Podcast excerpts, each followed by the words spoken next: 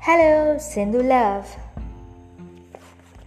കേസരി ഇരുപത്തിരണ്ട് ഫെബ്രുവരി രണ്ടായിരത്തി പത്തൊമ്പത്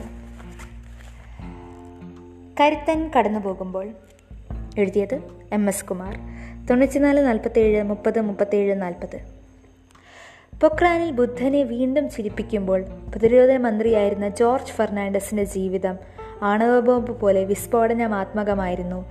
ജീവിതത്തിനും മരണത്തിനും ഇടയ്ക്കുള്ള ഇടനാഴികളിൽ ഓർമ്മകളില്ലാത്ത ലോകത്ത് പത്ത് വർഷത്തോളം ഉറങ്ങിയും ഉണർന്നും കഴിഞ്ഞിട്ടാണ് ജോർജ് ഫെർണാണ്ടസ് യാത്രയായത്. ആരെയും വേദനിപ്പിക്കുന്ന ആ പത്ത് വർഷത്തിന് മുമ്പ് ആരായിരുന്നു ജോർജ് ഫെർണാണ്ടസ്? ഒറ്റവാക്കിലോ ഒറ്റവരിയിലോ ഒറ്റ വരിയിലോ വരച്ചു കാണിക്കാൻ കഴിയാത്ത വ്യക്തിത്വം ഇന്ത്യൻ രാഷ്ട്രീയത്തിലെ ക്ഷുഭിതമുഖം വിട്ടുവീഴ്ചയില്ലാത്ത തൊഴിലാളി നേതാവ് ഇതൊക്കെയായിരുന്നു ജോർജ് ഫെർണാണ്ടസ്. ആയിരത്തി തൊള്ളായിരത്തി അറുപതുകളിലും എഴുപതുകളിലും ദേശീയ രാഷ്ട്രീയത്തിൽ കളം നിറഞ്ഞാടിയ ജയപ്രകാശ് നാരായണൻ അശോക് മഥേ രാം മനോഹർ ലോഹ്യ എൻ ജി ഗോറെ കർപ്പൂരി ഠാക്കൂർ മധുലിമായെ മധുദന്തവധേ അച്യുത് പട്വർദ്ധൻ രാജ് നാരായണൻ തുടങ്ങിയ സോഷ്യലിസ്റ്റ് നേതാക്കളൊപ്പമോ? അവരിൽ ചിലരുടെയെങ്കിലും മുകളിലോ ആയിരുന്നു ജോർജ് ഫെർണാണ്ടസിന്റെ സ്ഥാനം. ബോംബെ നഗരത്തിലെ പ്രാദേശിക തൊഴിലാളി നേതാവും മുനിസിപ്പൽ കൗൺസിലറുമായിരുന്ന ജോർജ് ഫെർണാണ്ടസ് ദേശീയ രാഷ്ട്രീയത്തിൽ കടന്നു വന്നതും ശ്രദ്ധ നേടിയതും ആയിരത്തി തൊള്ളായിരത്തി അറുപത്തിയേഴിൽ ആയിരുന്നു.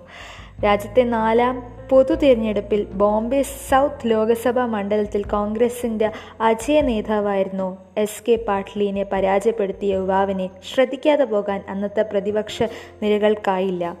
ജോർജിന്റെ വിജയം മാത്രമല്ല എസ് കെ പാട്ലിന്റെ രാഷ്ട്രീയ അത്യന്തം രാഷ്ട്രീയ അന്ത്യം കൂടിയായിരുന്നു ആ തെരഞ്ഞെടുപ്പ്. കർണാടകത്തിലെ മംഗലാപുരത്ത് ജനിച്ച് ബോംബെയിലെത്തി അവിടെ സാധാരണക്കാരുടെയും തൊഴിലാളികളുടെയും മനം കവർന്ന് അവരുടെ നേതാവായി ഉയർന്ന പ്രവൃത്തിയിലെ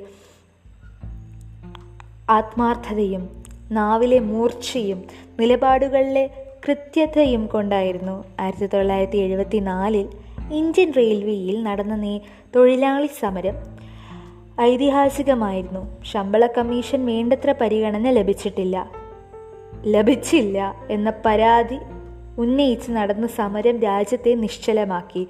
മുപ്പതിനായിരം തൊഴിലാളികൾ അറസ്റ്റ് ചെയ്യപ്പെട്ടു. ഇരുപത് ദിവസം നീണ്ട നിന്ന സമരം ഒന്നും നേടാതാവാതെ അവസാനിച്ചെങ്കിലും അവകാശ പോരാട്ടങ്ങളുടെ ചരിത്രത്തിൽ ആവേശം നിറച്ച അധ്യായമായി ഇന്നും വിലയിരുത്തപ്പെടുന്നു. കോൺഗ്രസിനോടും വലിയൊരളവ് വരെ ഇന്ദിരാഗാന്ധിയോടും ഉള്ള വൈര്യം ജോർജ് ഫെർണാണ്ടസിനെ പ്രതിപക്ഷ നിരകളിൽ വേറിട്ട വ്യക്തിത്വമായി റെയിൽവേ സമരത്തെ തുടർന്ന് വ്യക്തിത്വമാക്കി. റെയിൽവേ സമരത്തെ തുടർന്ന് രാജ്യത്തുടനീളം ഉണ്ടായ പ്രക്ഷോഭങ്ങൾ ഇന്ദിരാഗാന്ധിയെ ആസ്വദമാക്കുകയും ജനാധിപത്യത്തിൽ എക്കാലവും അപമാനമായി മാറിയ അടിയന്തരാവസ്ഥ പ്രഖ്യാപിക്കുന്നതിൽ അവരെ കൊണ്ടെത്തിക്കുകയും ചെയ്തു.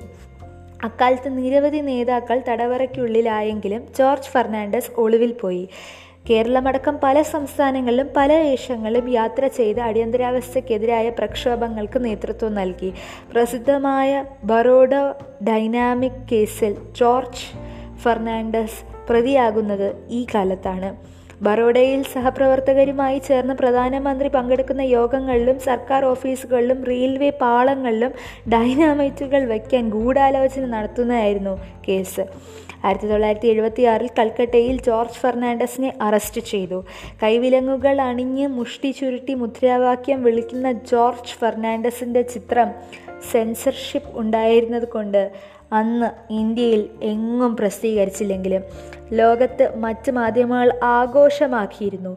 ഇന്ത്യയിൽ എന്താണ് സംഭവിക്കുന്നതെന്ന് ലോകത്തെ ബോധ്യപ്പെടുത്താൻ ഈ ചിത്രം സഹായകമായി. അതിനെ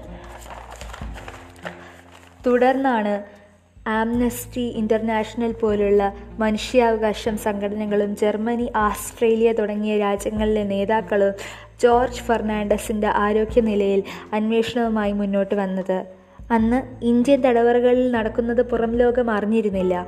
ലോക നേതാക്കളുടെ ഇത്തരം ഇടപെടലുകൾ പോലീസ് അതിക്രമം പരിമിതിപ്പെടുത്താൻ കാരണമായിട്ടുണ്ടാകാം. ആയിരത്തി തൊള്ളായിരത്തി എഴുപത്തി ഏഴിൽ അടിയന്തരാവസ്ഥയിൽ പിൻവലിച്ച മറ്റ് എല്ലാ നേതാക്കളെയും മോചിപ്പിച്ചെങ്കിലും ജോർജ് ഫെർണാണ്ടസ് ജയിലിൽ തന്നെയായിരുന്നു. അടിയന്തരാവസ്ഥ പിൻവലിച്ച് ഉടൻ നടത്തിയ തെരഞ്ഞെടുപ്പിൽ ബീഹാറിലെ മുസാഫിർപൂറിൽ നിന്ന് ജയിലിൽ കിടന്നാണ് ജോർജ് ഫെർണാണ്ടസ് മത്സരിച്ചത്. മത്സരിക്കുമ്പോൾ സ്ഥാനാർത്ഥി മണ്ഡലമോ വോട്ടർമാരെയോ കണ്ടിരുന്നില്ല. മണ്ഡലത്തിലെ വോട്ടർമാർ ആകെ കണ്ടത് കൈവിലങ്ങുകൾ അണിഞ്ഞ് നിൽക്കുന്ന ജോർജ് ഫെർണാണ്ടസിന്റെ ചിത്രം മാത്രം. എന്നിട്ട് മൂന്ന് ലക്ഷത്തിലധികം ത്തിലാണ് അദ്ദേഹം ഭൂരിപക്ഷ മൂന്ന് ലക്ഷത്തിലധികം വോട്ടറിന്റെ ഭൂരിപക്ഷത്തിലാണ് അദ്ദേഹം തിരഞ്ഞെടുക്കപ്പെട്ടത്. മീറാർച്ചി മന്ത്രിസഭയിൽ വ്യത്യസ്ത വ്യവസ്ഥ വ്യവസായ മന്ത്രിയായിരുന്ന ജോർജ് ഫെർണാണ്ടസിന് അവിടെയും വേറിട്ട് നിന്നു. പ്രസംഗിച്ച കാര്യങ്ങൾ പ്രവൃത്തിയിൽ എത്തിക്കാൻ കിട്ടിയ ആദ്യ അവസരം തന്നെ അദ്ദേഹം ഉപയോഗിച്ചു. വ്യവസായ മേഖലയിലെ അന്താരാഷ്ട്ര ഭീമന്മാരെ കൊക്കക്കോള കമ്പനിയെയും എം ബി എമ്മിനെയും ഇന്ത്യയിൽ നിന്ന് കിട്ടുകിട്ടിച്ചത് ജോർജ് ഫെർണാണ്ടസിന്റെ കർക്കശ നിലപാടുകളായിരുന്നു. വി. പി. സിംഗ് മന്ത്രിസഭയിൽ റെയിൽവേ മന്ത്രിയായപ്പോഴാണ് കൊങ്കൺ റെയിൽവേക്ക് ജീവൻ നൽകിയത്. ഒച്ചിനെയും തോൽപ്പിക്കുന്ന വിധം ഇഴഞ്ഞു നീങ്ങിയിരുന്ന കൊങ്കൺ റെയിൽവേ ഇന്ന് കാണും വിധം യാഥാർത്ഥ്യമായത് ജോർജ് ഫെർണാണ്ടസിന്റെ നിശ്ചയദാർഢ്യം ഒന്നും കൊണ്ട് മാത്രം ഒന്നുകൊണ്ട് മാത്രമാണ്. വാജ്പേയി മന്ത്രിസഭയിൽ പ്രതിരോധ മന്ത്രിയായിരുന്നപ്പോഴാണ് ഇന്ത്യൻ പ്രോക്രാൻഡിൽ ആണവ പരീക്ഷണം നടത്തിയത്. അമേരിക്കയുടെ ചാരക്കണ്ണുള്ള ചാരക്കണ്ണുകളെ മറച്ചുകൊണ്ട് ആണവരം അകത്ത് മുന്നേറ്റം നടത്താൻ വാജ്പേയി സർക്കാരിന് കഴിഞ്ഞതിന് പിന്നിൽ ജോർജ് ഫെർണാണ്ടസിന്റെ പങ്കും നിർണായകമാണ്. കാർഗിൽ യുദ്ധം നടക്കുമ്പോഴും ജോർജ് ഫെർണാണ്ടസ് ആയിരുന്നു പ്രതിരോധ മന്ത്രി. അന്ന് നിവർന്നു നിൽക്കാൻ പോലും കഴിയാത്ത വിധം പാകിസ്ഥാനിനെ പരാജയപ്പെടുത്തിയ യുദ്ധത്തിന് പുറകെ പുറകിലും അടൽജിക്കൊപ്പം ജോർജ് ഫെർണാണ്ടസിന്റെ നിർദ്ദേശ നിലപാടുകളുണ്ടായിരുന്നു. ചൈനയാണ് നമ്മുടെ പ്രധാന പ്രതിയോഗി എന്ന് തുറന്നു പറഞ്ഞ പ്രതിരോധ മന്ത്രിയും അദ്ദേഹമായിരുന്നു. ഇന്ത്യയിലെ സൈനികർക്ക് മന്ത്രി എന്നതിലുപരി രക്ഷിതാവോ സുഹൃത്തോ ആയിരുന്നു. മിക്കവാറും അവരോടൊപ്പം ചിലവഴിക്കാൻ സിയാച്ചിൻ മലകളിൽ അടക്കം ഓടിയെത്താറുണ്ടായിരുന്നു. പ്രതിരോധ മന്ത്രി അവരിൽ ഒരാൾ തന്നെയായിരുന്നു. ഇതൊക്കെയാണെങ്കിലും രാഷ്ട്രീയ നിലപാടുകളിൽ പലപ്പോഴും അപര വ്യക്തിത്വം എന്ന് തോന്നിപ്പിക്കുന്ന സ്വഭാവവിശേഷങ്ങളും സൂക്ഷ്മമായി നിരീക്ഷിച്ചാൽ ജോർജ് കാണാൻ കഴിയും. കോൺഗ്രസ് സർക്കാരിനെ നിഷ്പ്രഭമാക്കി ആയിരത്തി തൊള്ളായിരത്തി എഴുപത്തി ഏഴിൽ അധികാരത്തിലെത്തിയ ജനതാ സർക്കാരിന്റെ യാത്ര പാതി വഴിയിൽ അവസാനിപ്പിക്കേണ്ടി വന്നതിന് പ്രധാന പങ്ക് ജോർജ് ഫെർണാണ്ടസിന്റേതായിരുന്നു. ദ്വായാംഗത്വം പറഞ്ഞ് അടൽജിയുടെയും അദ്വാനിജിയുടെയും ആർ എസ് എസ് ബന്ധം ഉയർത്തി കലാപക്കൊടി ഉയർത്തിയവരുടെ മുമ്പിൽ തന്നെയായിരുന്നു ജോർജ് ഫെർണാണ്ടസ്. അതേ ജോർജ് ഫെർണാണ്ടസ് ആണ് പിൽക്കാലത്ത് ബി ജെ പി നേതൃത്വത്തിൽ എൻ ഡി എ രൂപീകരിക്കാൻ മുന്നിട്ട് നിന്നത്. ഇരുപത്തിനാല് കക്ഷികൾ അടങ്ങിയ എൻ ഡി എ സമർത്ഥമായി കൂട്ടിയിണക്കി അവരെ നയിച്ച കൺവീനറും അദ്ദേഹമായിരുന്നു. വാജ്പേയിയുടെ നേതൃത്വത്തിൽ ആ സംഘത്തെ അധികാരത്തിലെത്തിക്കാനും അദ്ദേഹം ഏറെ ഏറെ നയിച്ചു. വ്യത്യസ്ത അഭിപ്രായങ്ങളും താല്പര്യങ്ങളും പ്രാദേശിക വികാരങ്ങളും ഉണ്ടായിരുന്ന ഇരുപത്തിനാല് കക്ഷികളുടെ ഗവൺമെന്റ് വലിയ അസ്വാരസ്യങ്ങൾ ഇല്ലാതെ കാലാവധി പൂർത്തിയാകുന്നതിനും അടൽജിയുടെ താങ്ങായി നിന്ന് ജോർജ് ഫെർണാണ്ടസ് ആയിരുന്നു. ഇന്ത്യൻ രാഷ്ട്രീയത്തിൽ വലിയ പ്രതീക്ഷയുയർത്തിയ സോഷ്യലിസ്റ്റ് പ്രസ്ഥാനത്തെ പല വട്ടം ഭിന്നിപ്പിച്ചെങ്കിലും പല കഷ്ണങ്ങളാക്കി അവശേഷിപ്പിച്ചതിലും ചെറുതല്ലാത്ത പങ്ക് ജോർജ് ഫെർണാണ്ടസിന് ഉണ്ടായിരുന്നു. ദുരൂഹതകൾ നിറഞ്ഞ സ്വകാര്യ ജീവിതവും അദ്ദേഹത്തിന്റെ ആരാധകരിൽ നിരാശ ഉണർത്തിയിരുന്നു. ആയിരത്തി തൊള്ളായിരത്തി എഴുപത്തി ഒന്നിൽ വിവാഹത്തിനായി ജോർജ് ഫെർണാണ്ടസ് എൺപത്തി നാല് ഭാര്യയുമായി പിരിഞ്ഞു. എം. ഐ എ എസ് ഉദ്യോഗസ്ഥന്റെ ഭാര്യയും മലയാളിയുമായ ജയ ജെറ്റ്ലിയുമായുള്ള സൗഹൃദം ഒട്ടേറെ വിവാദങ്ങൾക്കും ചർച്ചകൾക്കും വഴിവെച്ചു. ഭാര്യയും ജയ ജെറ്റ്ലിയും ജോർജ് ഫെർണാണ്ടസിന്റെ പേരിൽ കോടതിയിൽ വഴക്കിട്ടപ്പോൾ ജോർജ് ഓർമ്മകളുടെ ലോകത്ത് ഇല്ലായിരുന്നു എന്നതാണ് ആശ്വാസം. വാർത്താ പ്രാധാന്യം നേടിയ ചില അഴിമതി ആരോപണങ്ങൾക്കും അദ്ദേഹം വിധേയനായി.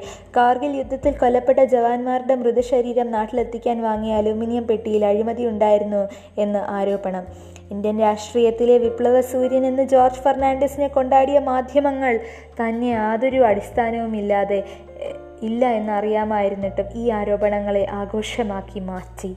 മൃതദേഹങ്ങൾ നാട്ടിലെത്തിക്കാൻ വാങ്ങിയ കാസറ്റുകളെ ശവപ്പെട്ടികളാക്കിയും അത് വാങ്ങുന്നതിൽ പ്രതിരോധ മന്ത്രിയുടെ പങ്കിനെ പറ്റിയുമായിരുന്നു മെനഞ്ഞെടുത്ത കഥകൾ. അഞ്ച് കോടിയിൽ താഴെ വരുന്ന പർച്ചേസുകൾ പ്രതിരോധ മന്ത്രി അറിയേണ്ട ആവശ്യമില്ല എന്ന് അറിയാത്തവരല്ല ആരോപണങ്ങൾ ഉന്നയിച്ചത്. പൊതുപ്രവർത്തകരെ ഒളിക്യാമറയിൽ കുടുക്കുന്ന അന്വേഷണമക അന്വേഷണാത്മക പ്രവർത്ത പ്രവർത്തനത്തിനും ജോർജ് ഫെർണാണ്ടസ് ഇരയായി. ആർക്കും കടന്നു വരാൻ കഴിയും വിധം കാവൽക്കാർ ഇല്ലാതെ തുറന്നിട്ട പ്രതിരോധ മന്ത്രിയുടെ വസതി തെഹൽക്ക ഉപയോഗിക്കുകയായിരുന്നു. ഇതുമായി ബന്ധപ്പെട്ട അന്വേഷണത്തിൽ ജോർജ് ഫെർണാണ്ടസിനെ പ്രതിയാക്കാൻ ഒന്നും കിട്ടിയില്ല എന്നുള്ളത് പിൽക്കാല ചരിത്രം. ഒളിക്യാമറ ആറ് മണിക്കൂറോളം അദ്ദേഹത്തിന്റെ വസതിയിൽ പ്രവർത്തിച്ചിട്ടും അദ്ദേഹം മുഖം ആ ക്യാമറയിൽ കണ്ടെത്താനായില്ല. കുറച്ചു കാലം സംശയത്തിന്റെ നിഴലിൽ ജോർജ് ഫെർണാണ്ടസിനെ പോലെ ഒരാളെ നിർത്താൻ കഴിഞ്ഞത് മാത്രമാണ് ആരോപണം കൊണ്ടുണ്ടായ ആകെ നേട്ടം. ഒടുവിൽ താൻ സ്ഥാപിച്ച പാർട്ടി തന്നെ തഴിയുന്നതും സഹപ്രവർത്തകരും അക അകലുന്നതും വേദനയോടെ അദ്ദേഹത്തിന് കാണേണ്ടി വന്നു. ലക്ഷങ്ങളുടെ ഭൂരിപക്ഷത്തിൽ ജയിപ്പിച്ചയച്ച മുസാഫർ നഗറിലെ ജനങ്ങൾ ദയനീയമായി പരാജയപ്പെടുത്തിയപ്പോഴേക്കും ആ രാഷ്ട്രീയ ജീവിതത്തിൽ തകർച്ച പൂർണമായി കഴിഞ്ഞിരുന്നു. ക്രമേണ ഓർമ്മ നഷ്ടപ്പെട്ട് മറവിയിലേക്ക് മാഞ്ഞു തുടങ്ങിയിരുന്ന അദ്ദേഹം തന്നിലേക്ക് ഒതുങ്ങിക്കൂടുകയായിരുന്നു മലയാളമടക്കം എട്ടോളം ഭാഷകൾ അനായാസം കൈകാര്യം ചെയ്തിരുന്ന ജോർജ് ഫെർണാണ്ടസിൽ നിന്ന് ആദ്യം ഇംഗ്ലീഷും പിന്നാലെ മറ്റ് ഭാഷകളും വിട പറഞ്ഞു പോയി. ഒടുവിൽ മാതൃഭാഷയായ കൊങ്ങിണി മാത്രമേ അദ്ദേഹത്തിന് ഓർമ്മകളിലുണ്ടായിരുന്നു. ബി ജെ പി വക്താവാണ് ലേഖകൻ. ലേഖകൻ എം എസ് കുമാർ. തൊണ്ണൂറ്റിനാല് നാൽപ്പത്തേഴ് മുപ്പത് മുപ്പത്തേഴ് നാൽപ്പത്. സിന്ധുലാബ് സൈനിങ് ഓഫ്. വീണ്ടും ഒരു ലേഖനത്തിലൂടെ. പിന്നെ നമുക്ക് കേൾക്കാം.